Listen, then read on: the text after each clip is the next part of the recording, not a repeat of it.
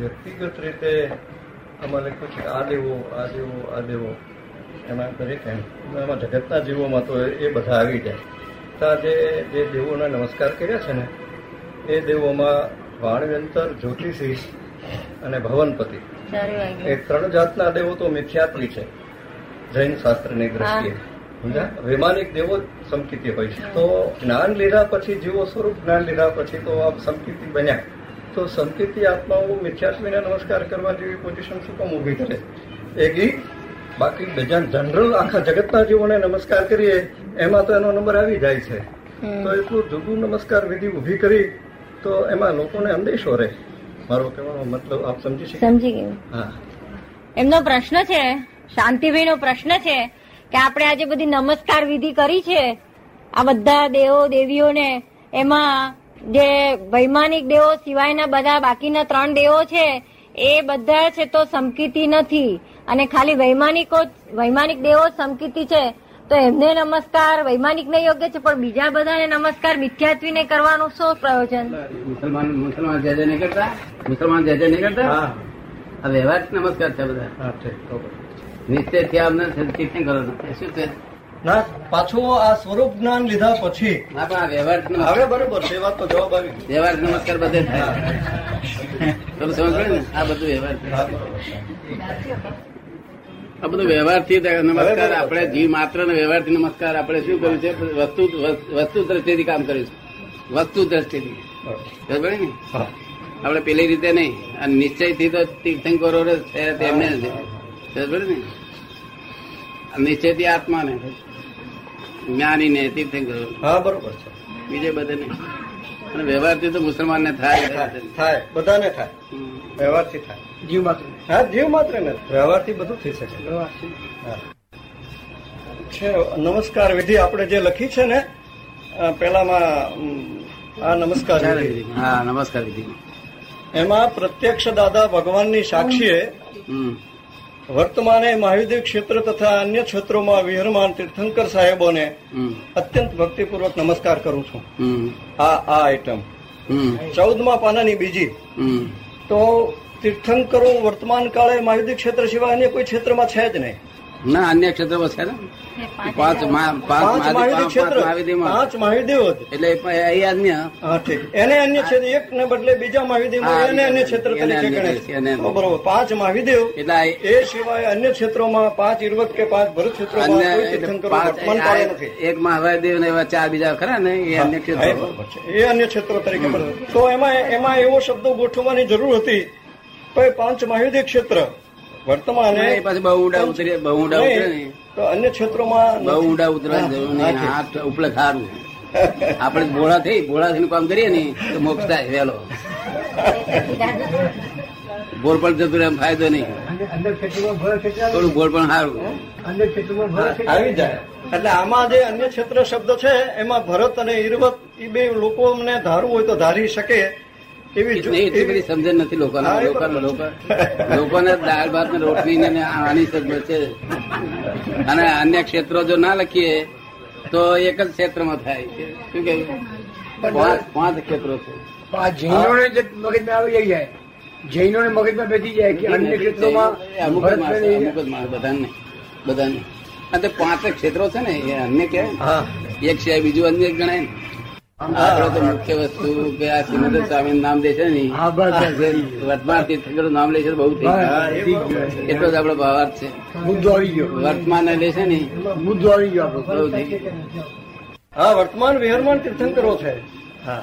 એક વિનયપૂર્વક મારે થોડું આપને પૂછવું છે. હા પૂછો પૂછો કે મહાવિદ્ય ક્ષેત્રના સિમંદર ભગવાનના ઉપર જે આ જે ફોટો છે છબી આપણે લગાવ્યો છે તો આપ જે જ્યાં દર્શન કરવા પધારો છો તો આ ટાઈપ ટાઈપનો ફોટો છે કે બીજી કોઈ જાત છે એમાં?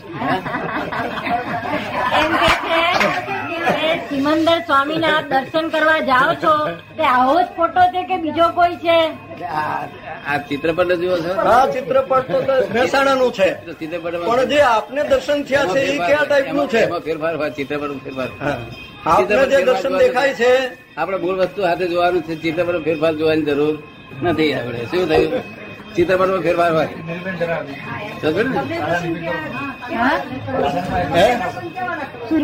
આપે જે દર્શન કર્યા છે એનું એવા દર્શનથી મોટો નહીં થયેલો આ હા.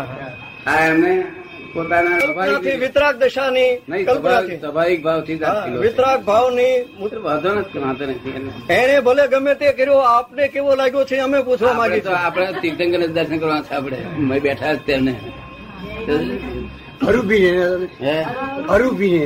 મેં પહેલી વખત આરતી ઉતારી. ત્યારે. પાંત્રીસ એક જણ પચાસ બધા હતા. પચાસ જણા આખી ગાડી હતી બસ હતી? બસ ના પેસેન્જર હતા. પચાસ જણા હતા. બસ હતા.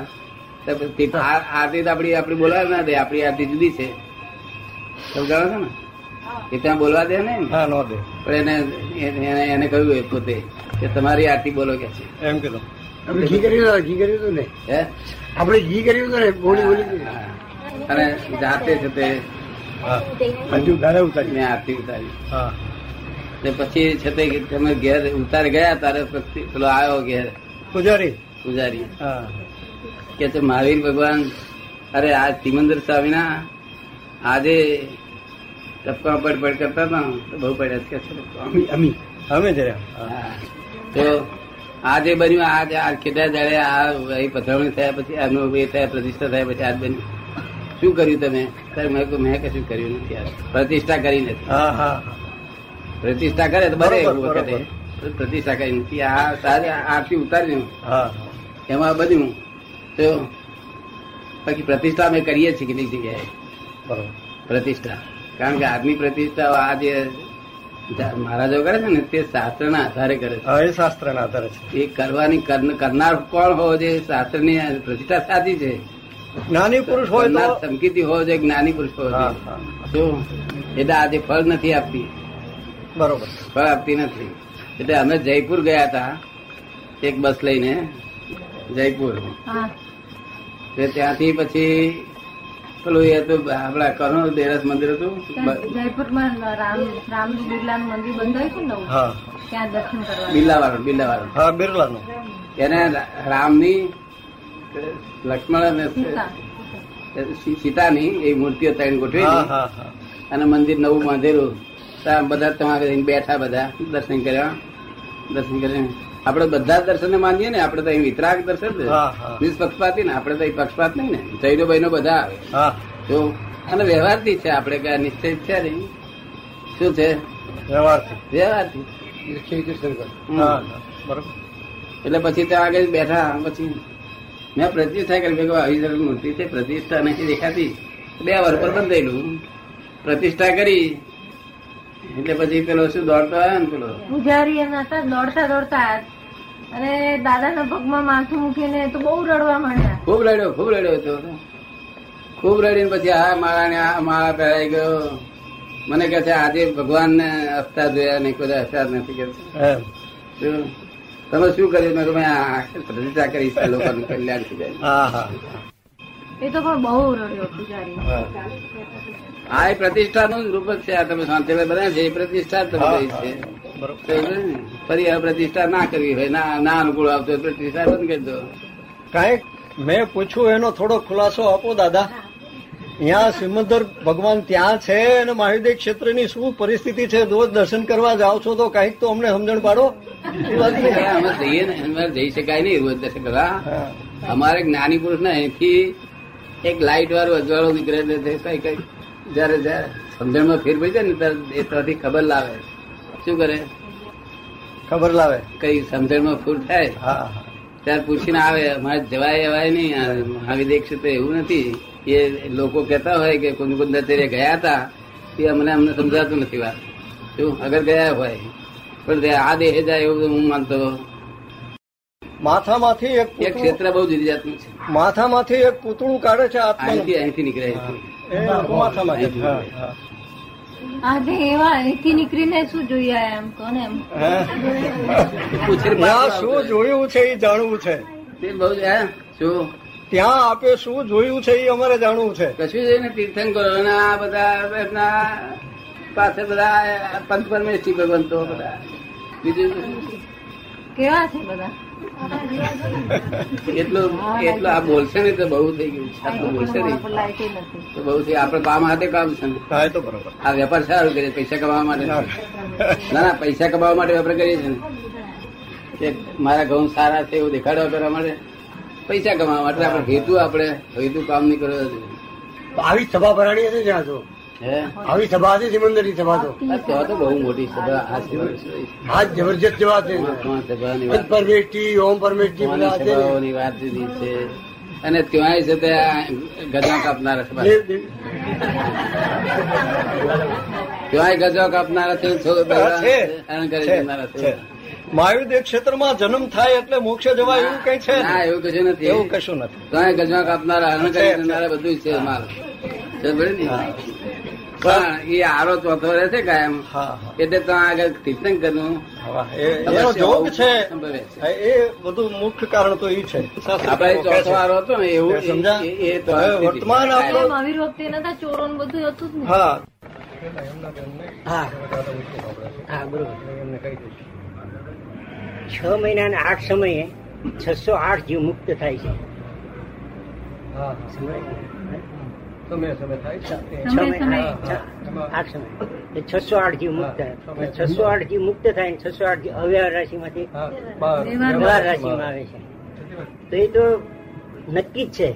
એમાં કઈ આડું છે જ નહીં. તો છસો આઠ જીવમાં જે આપણો નંબર લાગી ગયો છે આપણે શું કાંઈ માનવું છે કે નથી અમારો નંબર. વાત છે. અને સમજ્યા? એ તો દ્રવ્યથી વાત. અને દ્રવ્યથી તો વર્તમાનમાં છું જ તે. સમજ્યા? તો આ બધી બહારનું આ આટલી બધી શા માટે જંજાળ કરવી જો કોઈ એવો પ્રશ્ન કરે તો આ તો છે જ તે. એમાં આપણે છે જ તે. શું કામ? એમાં આપણો નંબર આ તો આવી ગયો છે. આખું એક મોટું વ્યવસ્થિત છે આ મોટું એક સમજો કે એક ચાલે છે કારખાનું. એ કેરખા કારખાનું ઘડાતા ઘડાતા ઘડાતા છસો આઠ જીવનો નંબર લાગી જાય છ છ મહિના છે. છ મહિનામાં? છ મહિનામાં છસો આઠ છ મહિનાના આઠ સમયમાં છસો ને આઠ જીવો મુક્ત થાય છે. આ ત્રિકાળ નિયમ જ છે. હા. એ તો ઠીક હા, બરોબર. એટલે પેલો પ્રશ્ન છે કે પેલો સમયે સમયે પેલા એકસો આઠ જીવો મોક્ષે જાય છે છ મહિનામાં છ મહિના ને આઠ સમયમાં છસો ને આઠ જીવો મુક્ત થાય છ. મહિના ને આઠ સમયમાં. તો કે છે કે એવું તો પછી છસો આઠમાં આપણો નંબર નક્કી જ છે એવું કેમ ના છસો આઠ નહીં એકસો આઠ જ થાય છે. સમય સમય. સમય સમયે એકસો આઠ. સમય સમય એકસો આઠ. હા આ તો પછી એનું પાછી અવધિ કે જૈન શાસ્ત્રો એમ બોલે છે કે છ મહિનાની અને છ આઠ સમયમાં છસો ને આઠ જાય. છ મહિના અને આઠ સમય એમાં છસો ને આઠ મોક્ષ જાય. અને નિગોદમાંથી છસે આઠ જીવો બહાર નીકળી. આવે એવું શાસ્ત્રકારો બોલે છે. પછી? તો કે એમાં આપણા આટલા જીવો આપણે એમાં આપણો નંબર છે જ એમ કેમ ના માની લઈએ? પછી આ બધી માથાકૂટ ને બધું કરવાની જરૂર શું? માથાકૂટ ખાવાની માથાકૂટ પણ ના પડવું જોઈએ કશાક પડવું નથી. માથાકૂટ ના પડે ખાવાની માથાકૂટ ના ના આ પડે તો એક પ્રશ્ન આ તો. પ્રેમથી પૂછું છું જો ખાવાનું માથાકૂટ કરીએ છીએ તો અમે માથાકૂટ પર પડવું પડશે. જો હા સાચી વાત છે. બધો વ્યવહાર છે. ખાવાનો પીવાનો સંડાસ જવાનો બધો વ્યવહાર છે. બરાબર છે? કોઈ કે કોઈ કે જાય છે. કોઈ કે ખાવાની જરૂર છે સંડાસ જવાની શું જરૂર છે? ભાઈ જરૂર છે. એટલે આ બધો વ્યવહાર છે. આપણે આ ખરે નિશ્ચય નથી આ વસ્તુ. હા હા બરોબર. શું છે? સાચી વાત છે. એટલે આમાં જરૂર નથી એમ કેવું તે ભયંકર ગુનો છે. જરૂર છે કેવું તે ભયંકર ગુનો છે. શું છે? આવો વ્યવહારની જરૂર છે એમ જો જબરદસ્તી કેવું તે ભયંકર ગુનો છે. નથી એમ કેવું તે ગુનો છે. શું છે? આપણે સમજમાં આવે છે? બરોબર છે. બરોબર છે. જે આગ્રા પકડે છે ને એનો ગુનો છે. ચોથ ચોથ નો આગ્રહ કે છે તેનો ત્રણ ગણો ગુનો અને પાંચમ નો આગ્રહ કરે તેનો આઠ ગણો ગુનો. પાંચ ને આઠ બરોબર શું કહ્યું હા બરોબર છે. હા. એટલે જે આગ્રહ કરશે એનો માર ખાશે આપડે આગ્રહ ના કરો. બરોબર કારણ કે આ જ્યાં સુધી આ દેહ છે વ્યવહાર છે દેહ છે તો ખાવાનો વ્યવહાર છે. સુઈ જવાનો વ્યવહાર છે થાક લાગે ભૂખ લાગે તરસ લાગે. બરોબર એવું આ એક જાતનું લાગે છે દુઃખ લાગે છે તેનો આ ઉપાય છે અને અહંકાર જાય તો મોક્ષ થાય. તે વગર મોક્ષ થવા નથી. દેહ છે તમારી વ્યવહારની જરૂર છે? અમારે જ્ઞાની પુરુષ ને વ્યવહારની જરૂર ના હોય તો વ્યવહાર એન્ડ મેરેજ હોય છે ને સ્વાભાવિક રીતે. અમારે જ્ઞાની પુરુષ ને તો અમે તો મોક્ષમાં જ હોઈએ. છતાં વ્યવહાર ઉઘાડો દેખાય છે ને? ખાઈએ છીએ પીએ છીએ સંડા છીએ. છે. ફક્ત શું શું ના દેખાય? કે રાગદ્વેષ દેખાય તો જ્ઞાની નો હોય. શું કહ્યું? બરોબર છે. રાગદ્વેષ દેખાય. જે વ્યવહારમાં રાગદ્વેષ છે એ જ્ઞાની નો. વાંધો રાગદ્વેષ રાગદ્વેષ નો છે. બીજો વાંધો નથી. વ્યવહારનો વાંધો નહીં. સંદાસ ત્રણ વખત જાય તેનો વાંધો નથી કે એક વખત જાય તેનો વાંધો નથી. અરે કોઈ બાર વખત જાય તેનો વાંધો નથી. કોઈ- નવ વખત ખાય તો વાંધો નથી. જો રાગદેશ રાગદ્વેષ ના હોવો જોઈએ. અને કૃપાળુ એટલો સુધી કહ્યું કે જ્ઞાની ને સનેપાત પણ થાય કે છે. શું કે છે? થાય. થાય. હા તો અમારે બચકા ભરે ગાળો વળે બધું કરે. પણ તોય એના જ્ઞાન છે એને ચૂકશો નહીં નહીં તમે મારા જશે કે એમનું નહીં બગડવાનું. એમને સનેપાન થાય તો એમનું જ્ઞાન ચૂકવાનું નથી એ ચૂકવાનું નથી. તમે ચૂકશો કે છે. માટે ચેતતા રહેજો જ્ઞાની પુરુષ ના સનેપાત ના કરે તો ચેતતા રહેજો કે છે. શું કે છે? કેટલી ડાપણની વાત કરી છે. ઘણી? બહુ ઊંચી કક્ષાની. હે? બહુ ઉચ્ચ કક્ષાની પડી જાય માણસ પછી. જ્ઞાની પુરુષ ચરિત્રપાત થયો એટલે જાણે તો થઈ ગયો ગોળો થઈ ગયો. આ તો જ્ઞાની ગોળો થઈ ગયો. અહીં કોમ જ ગયો કે આ બધું પડી ગયું કર્યું કર્યું બધું ધોઈ બરોબર છે. શું આ દેહ છે ત્રણ ત્રણ ત્રણ ગુણોનો એ છે સત્વરજ ને? તમો ગુણ. એટલે ક- વાતચીત ને કફ એને ઉશ્કેરાય નહીં તાર શનિપાત થાય.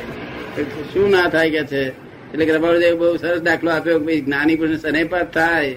તોય પણ ચૂકશો નહીં કે છે? એમને સનયપાત ગણશો નહીં એમના એમના એ જોશો નહીં કે છે. હા, એમના એના સર- રાગદેશ નથી કે છે. થાય પણ એમાં નથી જો રાગદેશ હોય તો પછી જ્ઞાન ને એમાં ફેર શું? કઈ નહીં. એમને તો અત્યારે- લીટી લખી છે. અત્યારે જ્ઞાની પુરુષ ને ધોલ મારે.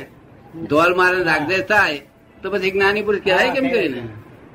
શ્રીમદે એક લીટી લખી છે એક લીટીમાં કીધું છે જેના ઘરમાં ચોવીસ કલાક ક્લેશ વગરનો જાય એ. ઘરના માણસોને તમામ માણસોને મારા નમસ્કાર છે. એ તો જે ઘરમાં ક્લેશ વગર એક દિવસ જાય અને અમારા નમસ્કાર કયા છે ને?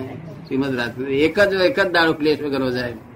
તો આપણે કેટલા દાડા જાય છે? તમારે બધાના? બાર મહિના એક દાડો જાય છે ને જતો? કેટલા દાડા જાય છે? તમારે કેટલા દાડા જાય છે? દિલમાં ક્લેશ નથી હવે. ઘરમાં તો વ્યવહારમાં ક્લેશ હોય દાદા. હે? વ્યવહારમાં ક્લેશ આવે પણ દિલમાં ક્લેશ નહીં મનમાં ક્લેશ નહીં. ના એમ નહીં પણ આ ક્લેશ કોને કહેવાય છે? કે બધા મોડા ચડેલો હોય હમાવી શું બધાના મોડા ચડેલો હોય. ખાય પીએ ભેગો અને હોય બધાના ચડેલો બરોબર છે. એટલું એટલું એટલું બધું નહીં ને? એવું હોય છે? અમારા ઘેર તો કાયમ હોય છે. ના એમ નહીં.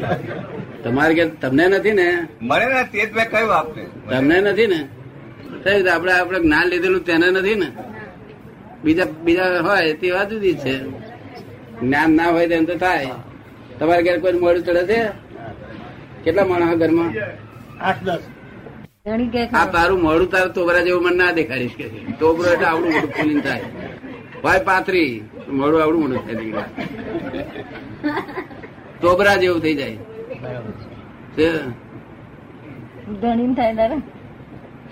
તું ના દેખાય તારું મોડું મને ના દેખાય. પેલી એ પછી આવડું હાલે. એ શું હાલે તને? પેલી શું હાલે? અરે એ હાલે તો હજાર બી હાલે આ બધા મારે કહેવા ના હોય. દાદા નું થી જુદું નીકળે એટલે પૂછીએ.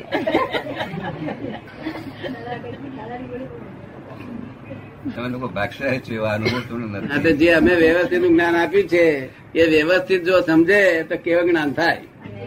આ મારું વ્યવસ્થિત જેમ જેમ સમજાતું જશે તેમ તેમ કેવા જ્ઞાન ના સ્કૂલતા જશે.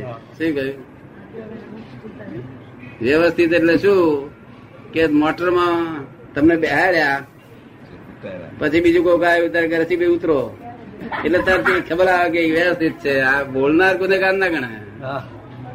વરી વળી થોડી વાર પછી એક માણસ ઉતરાણ થાય ત્યારે કે છે ના નથી બી પાછા આવો કે છે. તો પાછા આવે તે વ્યવસ્થિત ગણે શું? વ્યવસ્થિત ગણે પાછા પાછા આવીને પાછા બે. પાછું બીજું કોઈ પાછા ઉતારી પાડે ફરી. તો ફરી ઉતરી પડે. નવ વખત ઉતારે નવ વખત ચડે.